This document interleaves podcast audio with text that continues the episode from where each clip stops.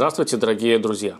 Итак, мы начинаем говорить о новой книге, совершенно новой. Почему новой? Потому что, если честно, она только что была издана на русском языке. Книга сама по себе уже существует несколько лет. Она была на иврите, она была на английском языке, но для русскоязычной публики, к сожалению, до этого времени ее не было. О чем же эта книга? О нас эта книга. Какими мы с вами не были бы разными, мы все-таки все люди. Это книга о людях, это книга о том, как стать более человечным, как быть правильным человеком, как вообще быть таким, чтобы меня, увидев на улице, сказали, вот он человек, гуманный, правильный и неважно, религиозный или нет. Давайте начнем и во всем разберемся.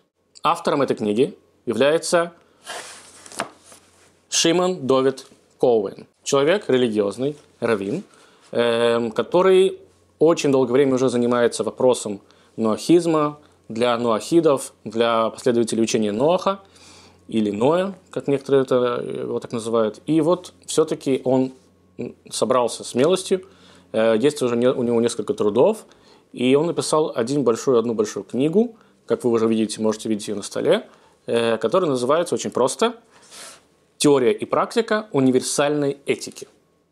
Он подчеркивает слово «универсальное». Почему? Потому что эта книга не только для новохидов, она не только для евреев, она даже для тех, кто не считают себя ни теми, ины, не иными. Эта книга, сразу вам скажу, непростая. Мы будем о ней говорить довольно-таки долгое время. Постараемся перевести ее на простой, понятный человеческий язык, хотя она уже и так написана таким языком. Поверьте мне, э, ничего сверхсложного здесь не будет, но нам придется иногда покопаться. Поэтому усаживайтесь поудобнее, наливайте себе чай – и давайте приступим. Итак, дорогие друзья, прежде чем мы приступим к самому изучению книги, я хочу вам немножечко рассказать о том, кто эту книгу увидел уже давным-давно и, так сказать, одобрил ее, если так можно сказать, э, посоветовал для изучения всему народу. Всему народу, который живет на этой земле, между прочим, на секундочку. Это различные люди. И первого, кого мы хотим упомянуть, это генерал-губернатор Австралии, его превосходительство генерал-майор Майкл Джеффри от 1 июня 2008 года. Э, когда вы откроете эту книгу, вы увидите полностью то, что он говорит. Вкратце он говорит следующее.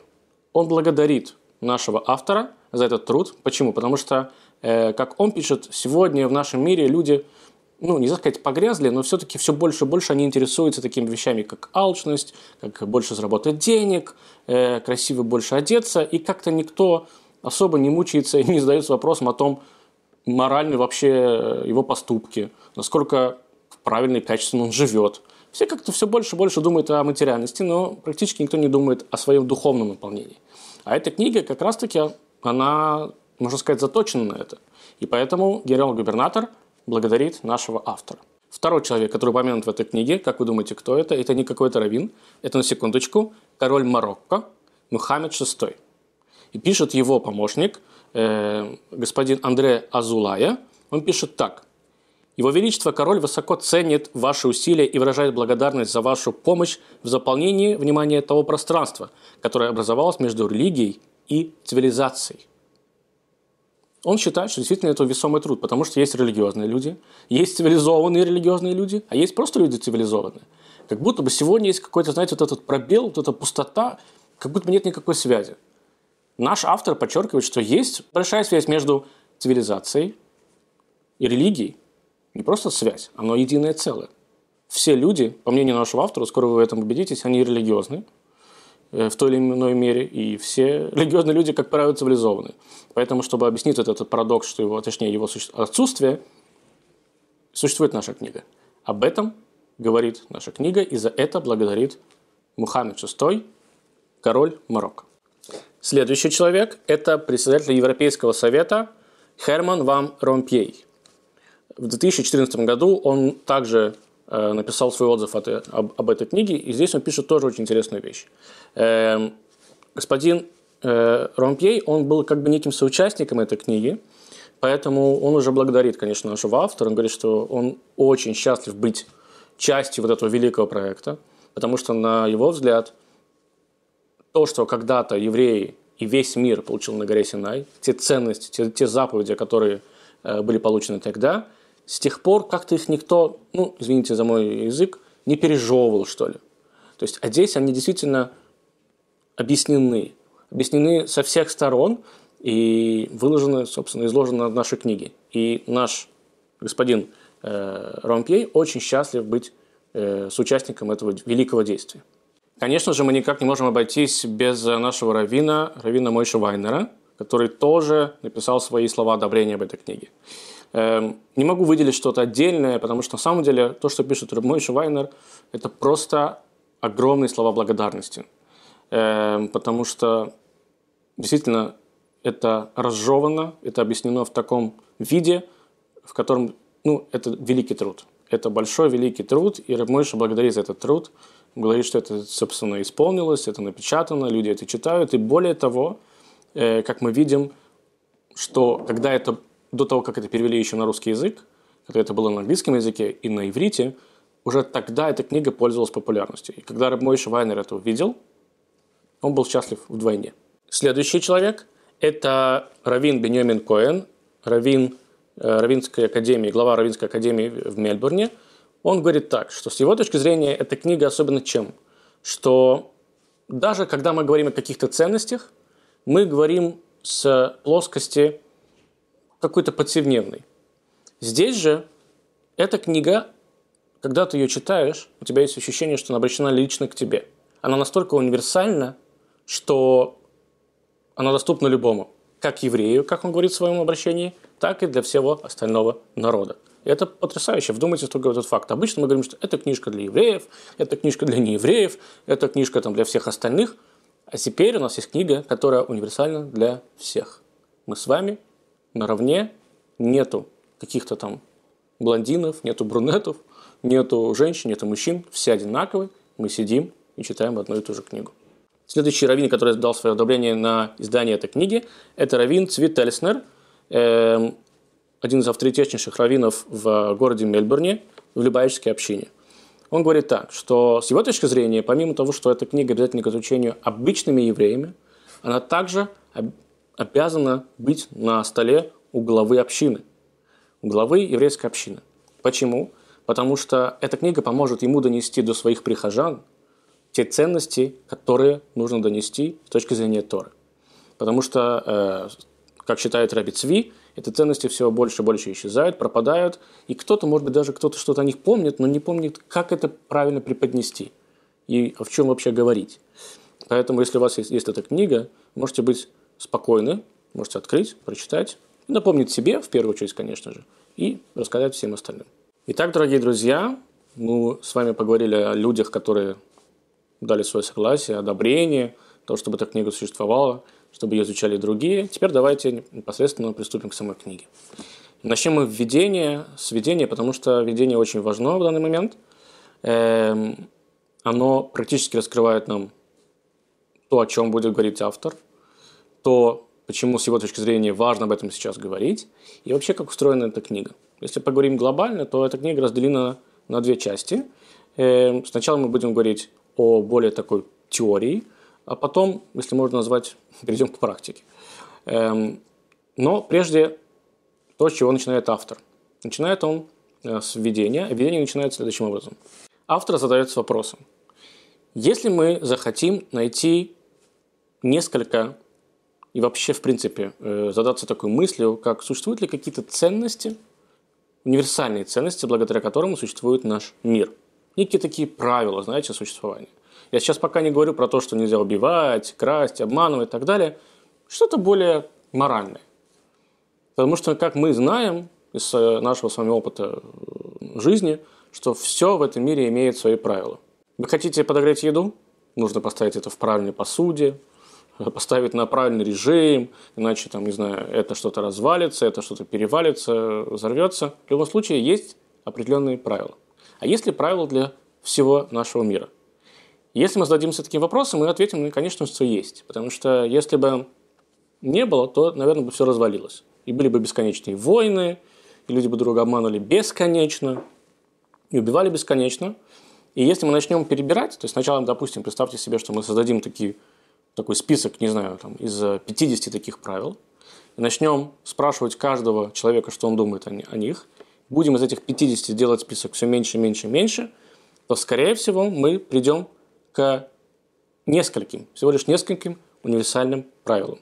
Более того, они будут универсальны с точки зрения и морали, и этики, и гуманизма, и философии, и логики. Это правила, которым понравится, которые понравятся всем людям в одинаковой степени. Естественно, таковыми будут являться семь заповедей Ноха. Эм, откуда они появились? Уже по названию понятно, что эти заповеди, наверное, придумал Ноах, но это будет не совсем правильно. Эм, эти заповеди существовали еще до этого.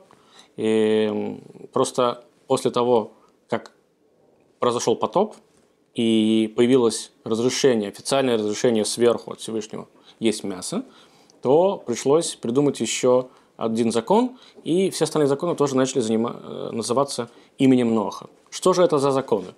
Они универсальны для всех, и если вдуматься, действительно так и есть. Каждый понимает, что ну, это делать нельзя. Давайте их перечислим. Первый – это запрет идолопоклонству. Может быть, неоднозначно понятная история, но как-то сегодня весь мир понимает, что есть один Бог. Вы заметили, что как-то, ну, я не видел в своей жизни идолопоклонников, людей, которые ходят с огромным количеством э, дров на плече и говорят, что мне сейчас надо пойти принести жертву, там, не знаю, кому-то. Да, а завтра к другому, э, третьему, четвертому. Религий, да, много, но все верят, что Бог один. Поэтому запрет, там, не знаю, поклоняться и говорить спасибо столу, чашке, э, книгам, это запрещено. Говорить спасибо Всевышнему, вот это правильно. Второй закон – это богохульство. Нельзя оскорблять того, кто дает тебе все. Даже если вы не верите в Бога, но я думаю, что вы логично поймете, что ну, скажем, родителей, которые дали нам с вами жизнь, образование и помогают в течение жизни, в той или иной мере, да, может быть, каждому по-разному, но в любом случае, ругать родителей, если так перенести это с Бога, да, это, это будет неправильно. Потому что, как минимум, мы сами не хотим, чтобы нас потом кто-то э, богохулил, э, говорил про нас всякую гадость, потому что, когда мы с вами станем родителями, ну, точно не захотим, чтобы это происходило. Следующая заповедь – это прелюбодеяние. Дорогие друзья, что об этом можно сказать? Прелюбодеяние – очень, конечно, широкая заповедь, но все как-то понимают, что если ты вступил в семью, надо как-то быть в семье.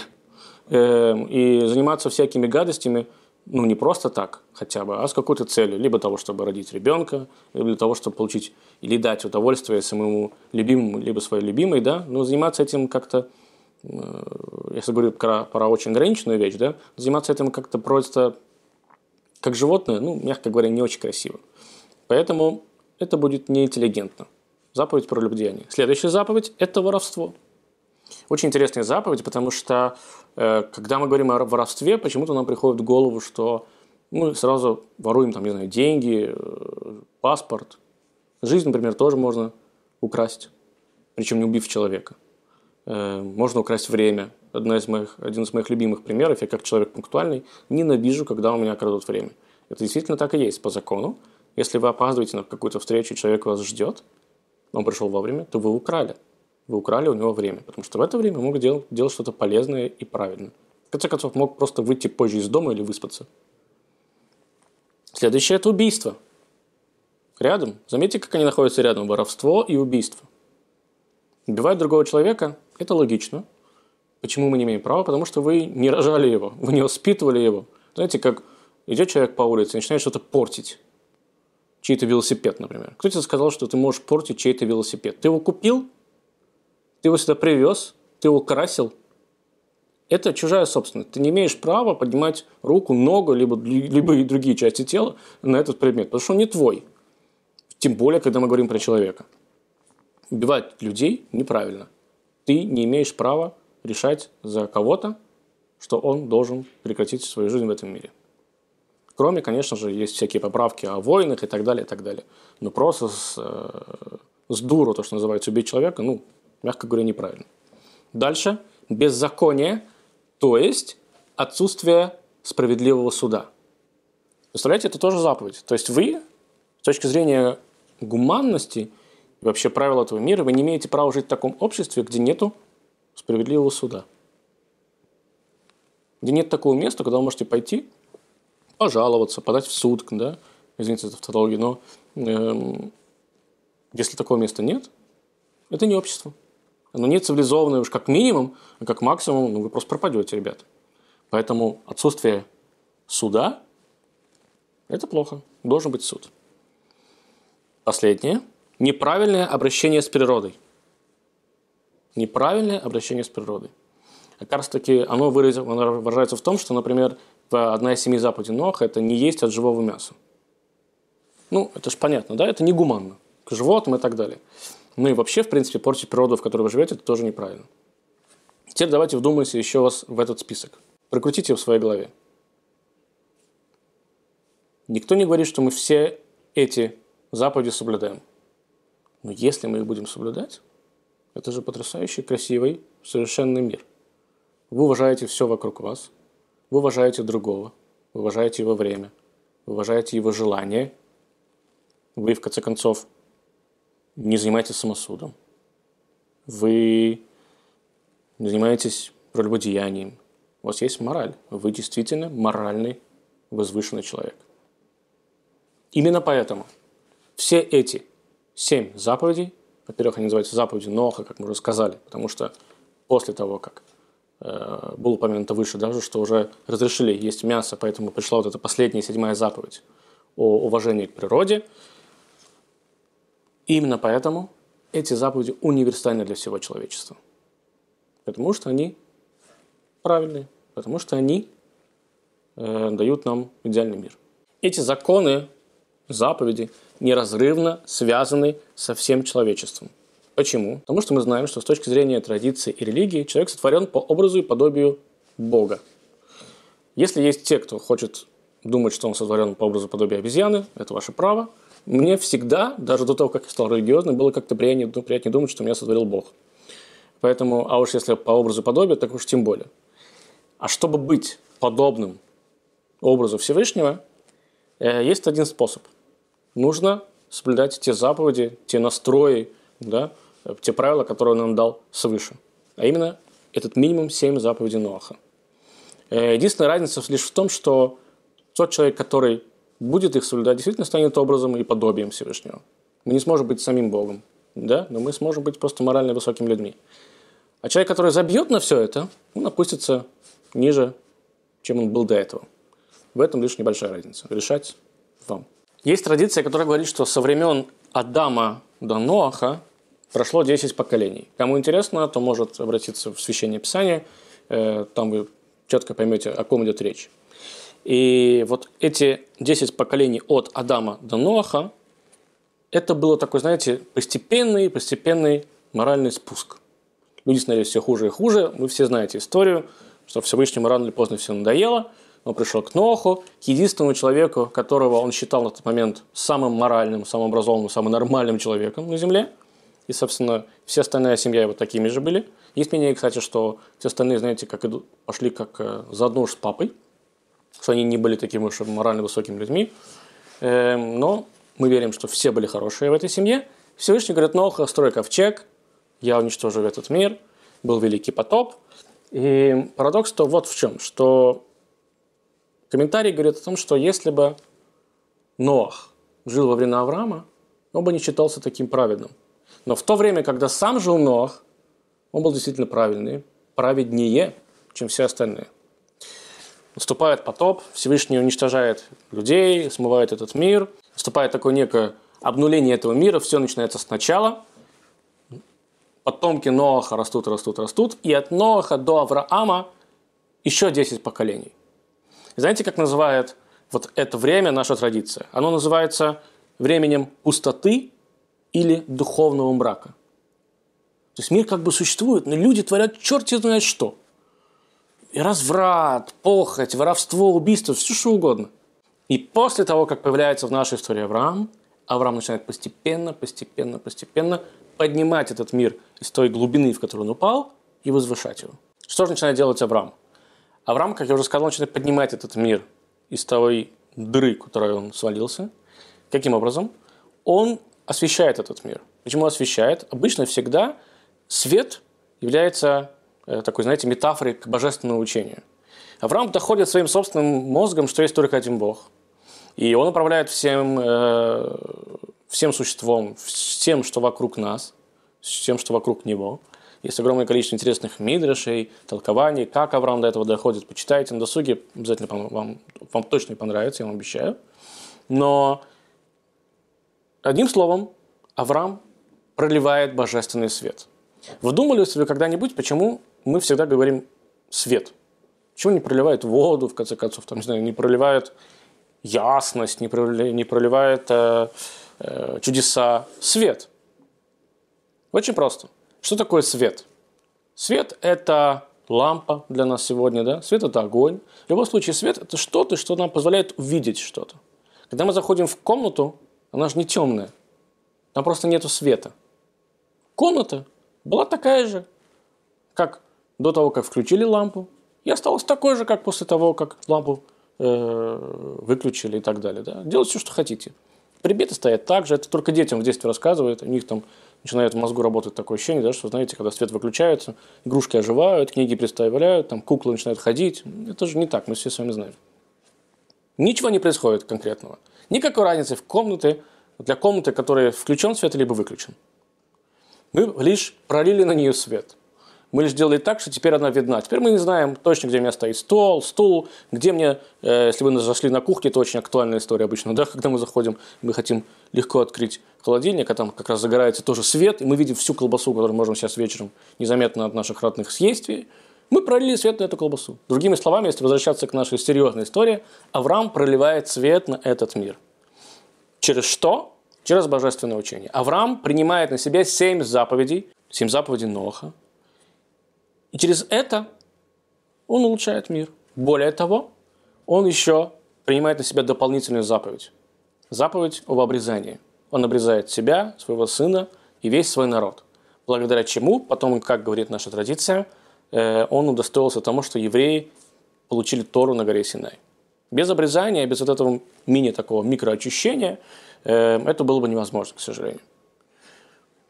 Но, обратите внимание, Тора еще не дана. Никто еще с тобой не разговаривал, с тобой имею в виду с этим миром, не говорил тебе, смотри, не богохульствуй, э, не убивай животного, уважая, там, уважая другого, не убивай и так далее. Никто об этом не говорил. Авраам сам до этого находит. И до того, как еще Всевышний приказывает всему этому миру так действовать, Авраам уже решает взять на себя обязательство исполнения этих норм, этих заповедей. Почему нам так важен вот этот Авраам? Ну, есть же эти семь заповедей есть. Э, важен он по очень простой причине. Эм, как-то в мире считается, что только религиозные люди связывают себя с Авраамом. Авраамические религии, э, да, там, только христианство, ислам, иудаизм. Я как бы, все остальные люди, они как-то здесь ни при чем. Сейчас мы вам докажем, что да, причем и еще как. Начнем, во-первых, все-таки да с религией. Итак, Э, по данным ресурса Adherence, чтобы вы понимали, к авраамистическим религиям себя относят, если взять все население нашей планеты, 55%. 55% это мусульмане, христиане и иудеи. Я думаю, что вы догадываетесь, кого, конечно, меньше всего, но 55% по данным этого ресурса – это люди, которые, ну, может быть, они религиозны, они себя хотя бы соотносят к, этой, э, к, этой, к, этим, к этим религиям. А это, на секундочку, авраамические религии. Как так получается?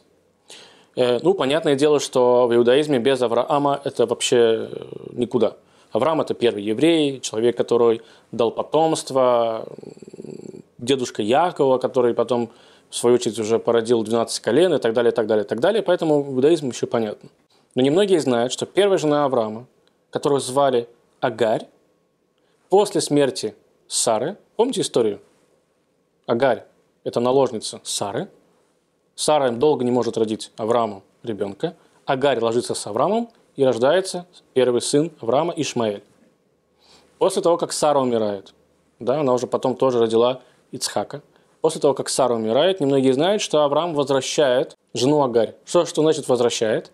Потому что когда Ишмаэль вырастает и начинает творить всякую ерунду, то Сара просит выгнать да, Ишмаэля вместе с его матерью, и он их, собственно, выгоняет. Но когда Сара умирает, Авраам возвращает свою жену. Есть такая, кстати, заповедь в иудаизме вернуть жену, что если, не дай Бог, люди, э, что-то у них не ладится, и они разводятся, то есть заповедь на мужчине вернуть жену до того, как она выйдет замуж за другого человека, вернуть себе жену обратно. на мой взгляд, очень приятная, хорошая, правильная заповедь. Но, тем не менее, когда Агарь возвращается к Аврааму, Тора еще называет ее Катура, то она рожает для Авраама еще сыновей помимо Ишмаэля. И вот эти сыновья, согласно традиции, уходят на восток, точнее в Индию. Эти сыновья, новые сыновья, так можно сказать, Авраама. И там они распространяют уже, ну, нельзя сказать религию, но учение Авраама уж точно. Эм, так называется брахман, например. Брахман – это э, основополагающий такой духовный принцип иудаизма. Брах, э, слышите ли вы, может быть, есть созвучие с Авраам? Брахман, Абрагам, Ибрагим. Вот вам и авраамистические учения. То есть, как бы мы ни крутили, но даже те люди, которые напрямую не считают себя евреями, иудеями, христианами, мусульманами, но вот то, что заложил тогда Авраам, у них это еще ценно.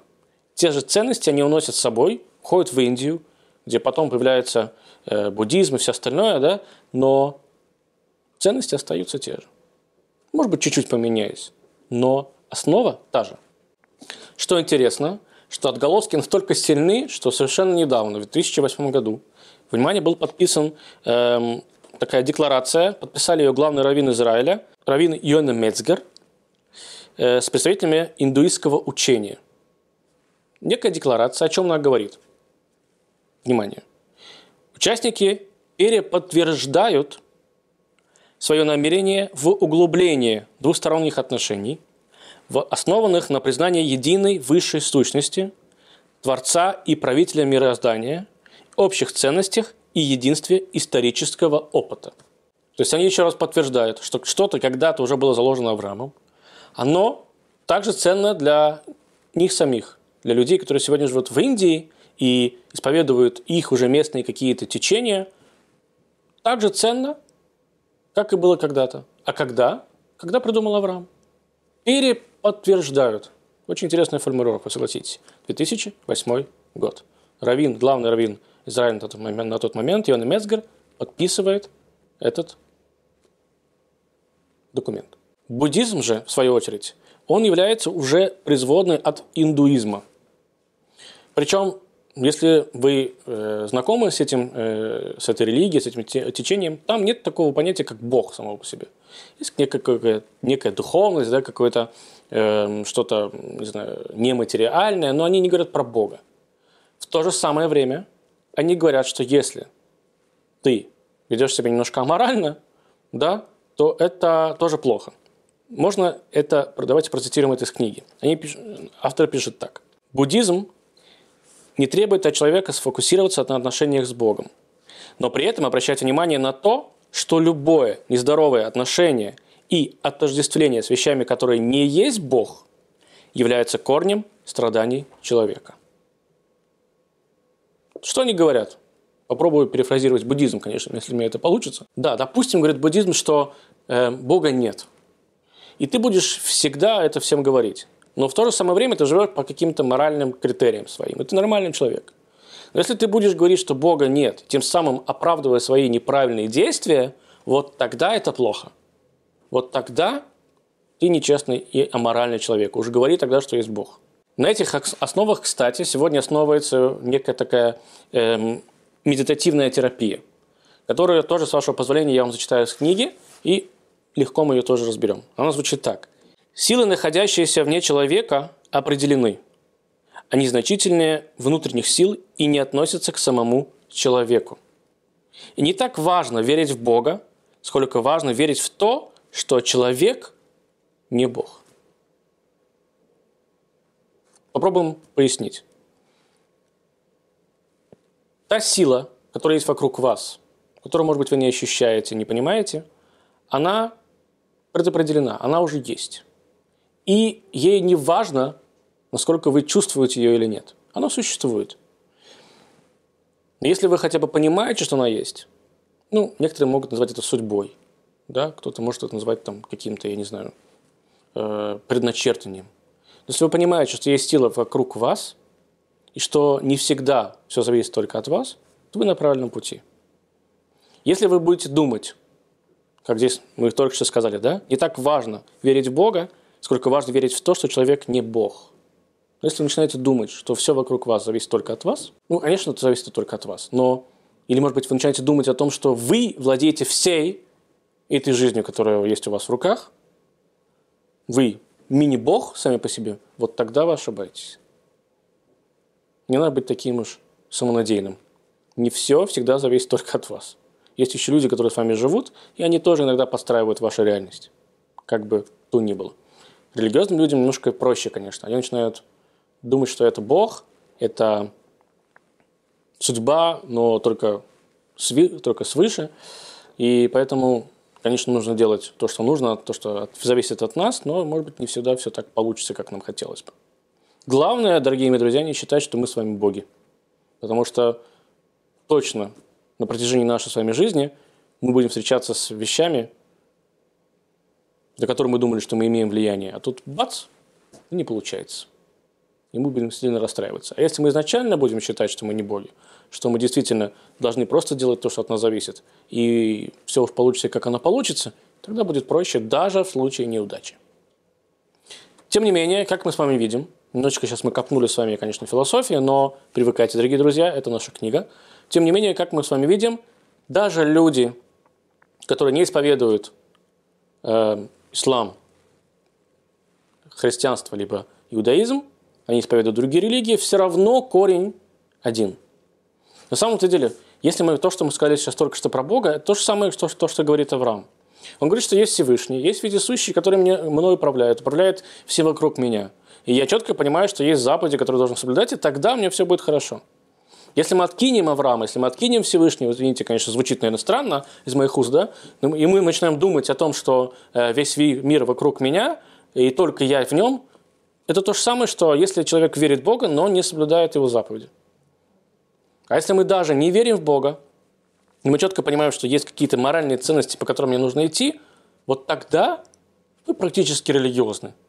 Просто называете вы это по-другому. Итак, как мы с вами уже сказали, что по данным нашего сайта 55% всего населения, 55% всего населения – это аврамические религии, буддизм, ислам и э, иудаизм. 21% – это буддисты, и остается, что 76% из всего населения мира так или иначе себя соотносят к Аврааму, а именно тем ценностям, которые принес в этот мир. Сейчас разберемся, что со всеми остальными. А на самом деле здесь очень интересно. Остальные 14%, если мы посмотрим просто вот чисто по статистике, это либо выходцы из бывшего Советского Союза, люди, которым промывали мозги по поводу религии очень качественно, долго и упорно, либо э, китайские коммунисты, которые продолжают, как бы это ни смешно звучало, продолжают заниматься тем же самым. Но получается что? Они потеряны, с ними все кончено. Только 76% живут правильно, а эти бедные, э, значит, э, мы с вами, наши э, предки, да, которые живут, дай бог им здоровья, и китайские коммунисты, все, с ними все? Нет, не все. Не переживайте, у них тоже есть надежда. Какая надежда существует с этими людьми? Этих людей можно, ну, с вашего позволения, с позволения автора, собственно, так он их называет, он называет их светскими гуманистами. Я гуманист, я светский, я не верю в Бога, но я гуманист. Теперь внимание. На чем построен вот этот гуманизм? Гуманизм построен на законах, в, в, в эпоху Ренессанса, между прочим, было два э, человека, которые прям вложили огромные-огромные э, свои силы и прописали этот кодекс, если хотите, можно так его назвать. Первый – это Хью Гроций, второй – это Джон Селдон. Юристы, которые, основываясь на этих семи заповедях, этих семи моралях, это исторический факт, это правда так и было, пишут о том, что такое светский гуманизм. Практически вся сегодня э, юриспруденция, э, судопроизводство, оно основывается на этом, как мы знаем. За что нас судят? За воровство, за убийство, за вандализм и так далее, и так далее, и так далее. Не надо далеко ходить. Поэтому даже с этими людьми не все потеряно. Как бы они не хотели себя относить к религии, либо к учению Авраама, оно, они в нем. Куда, как ни крути. Итак, друзья, мы с вами уже обсудили, доказали сами себе, по крайней мере, да, на данный момент, что весь мир крутится вокруг э, Авраама, его учений. Но давайте вспомним, как это было с точки зрения истории. На Аврааме все не остановилось.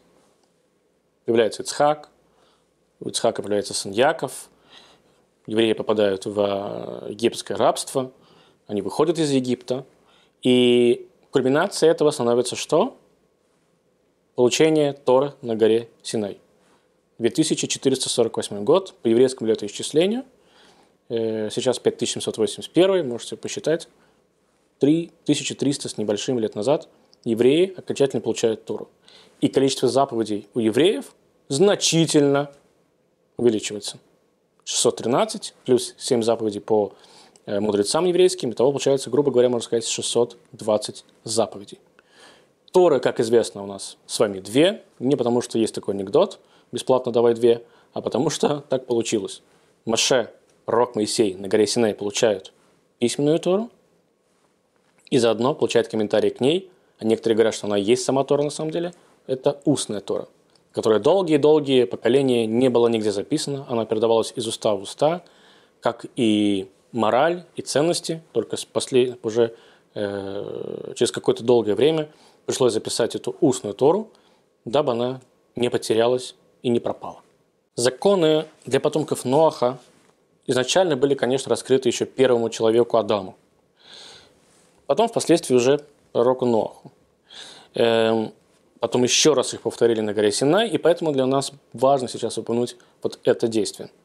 Эм, на горе Синай они были повторены еще раз и еще раз разъяснены.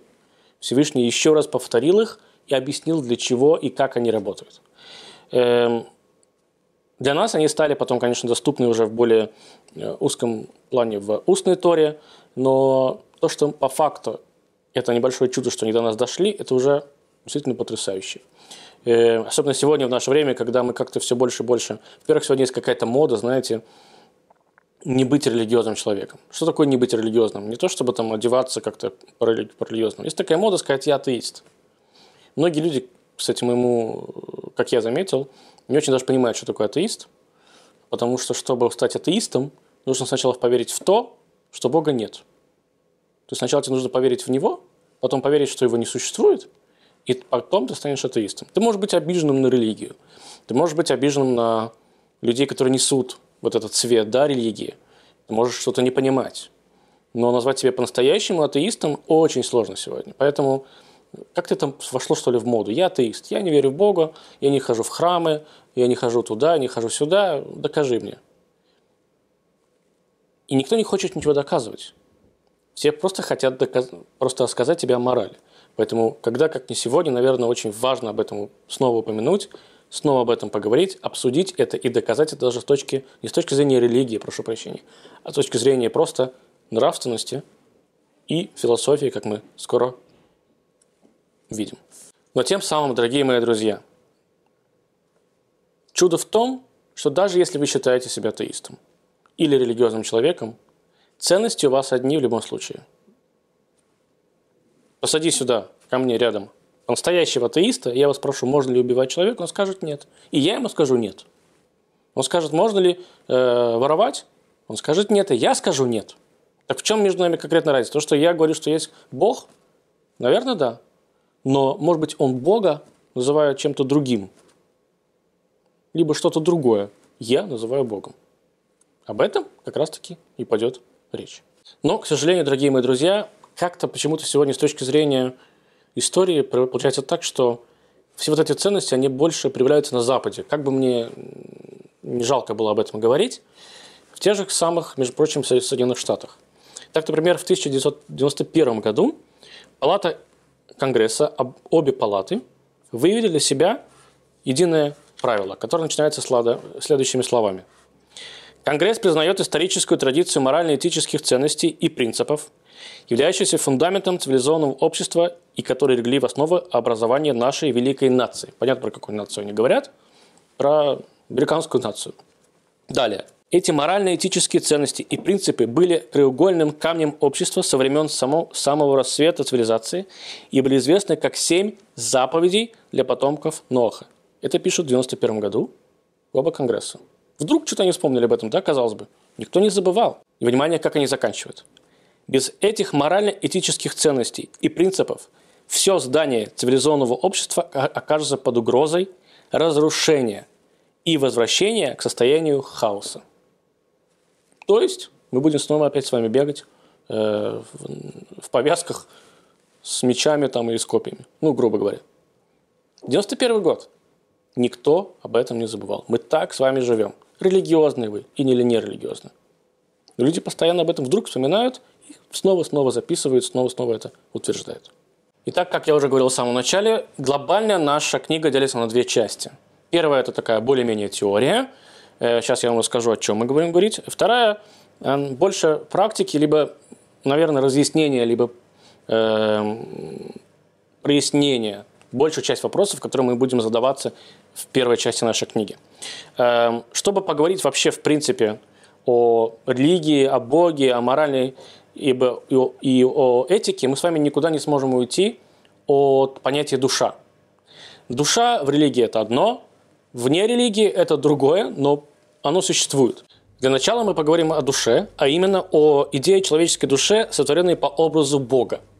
Мы будем об этом говорить, э, точнее, мы будем обсуждать, как об этом говорили философы и с точки зрения психологии, и, конечно же, с точки зрения религии. Начнем мы с вами о понятии души – Потом, вторая часть – это формирование способности человека к интеллектуальному постижению.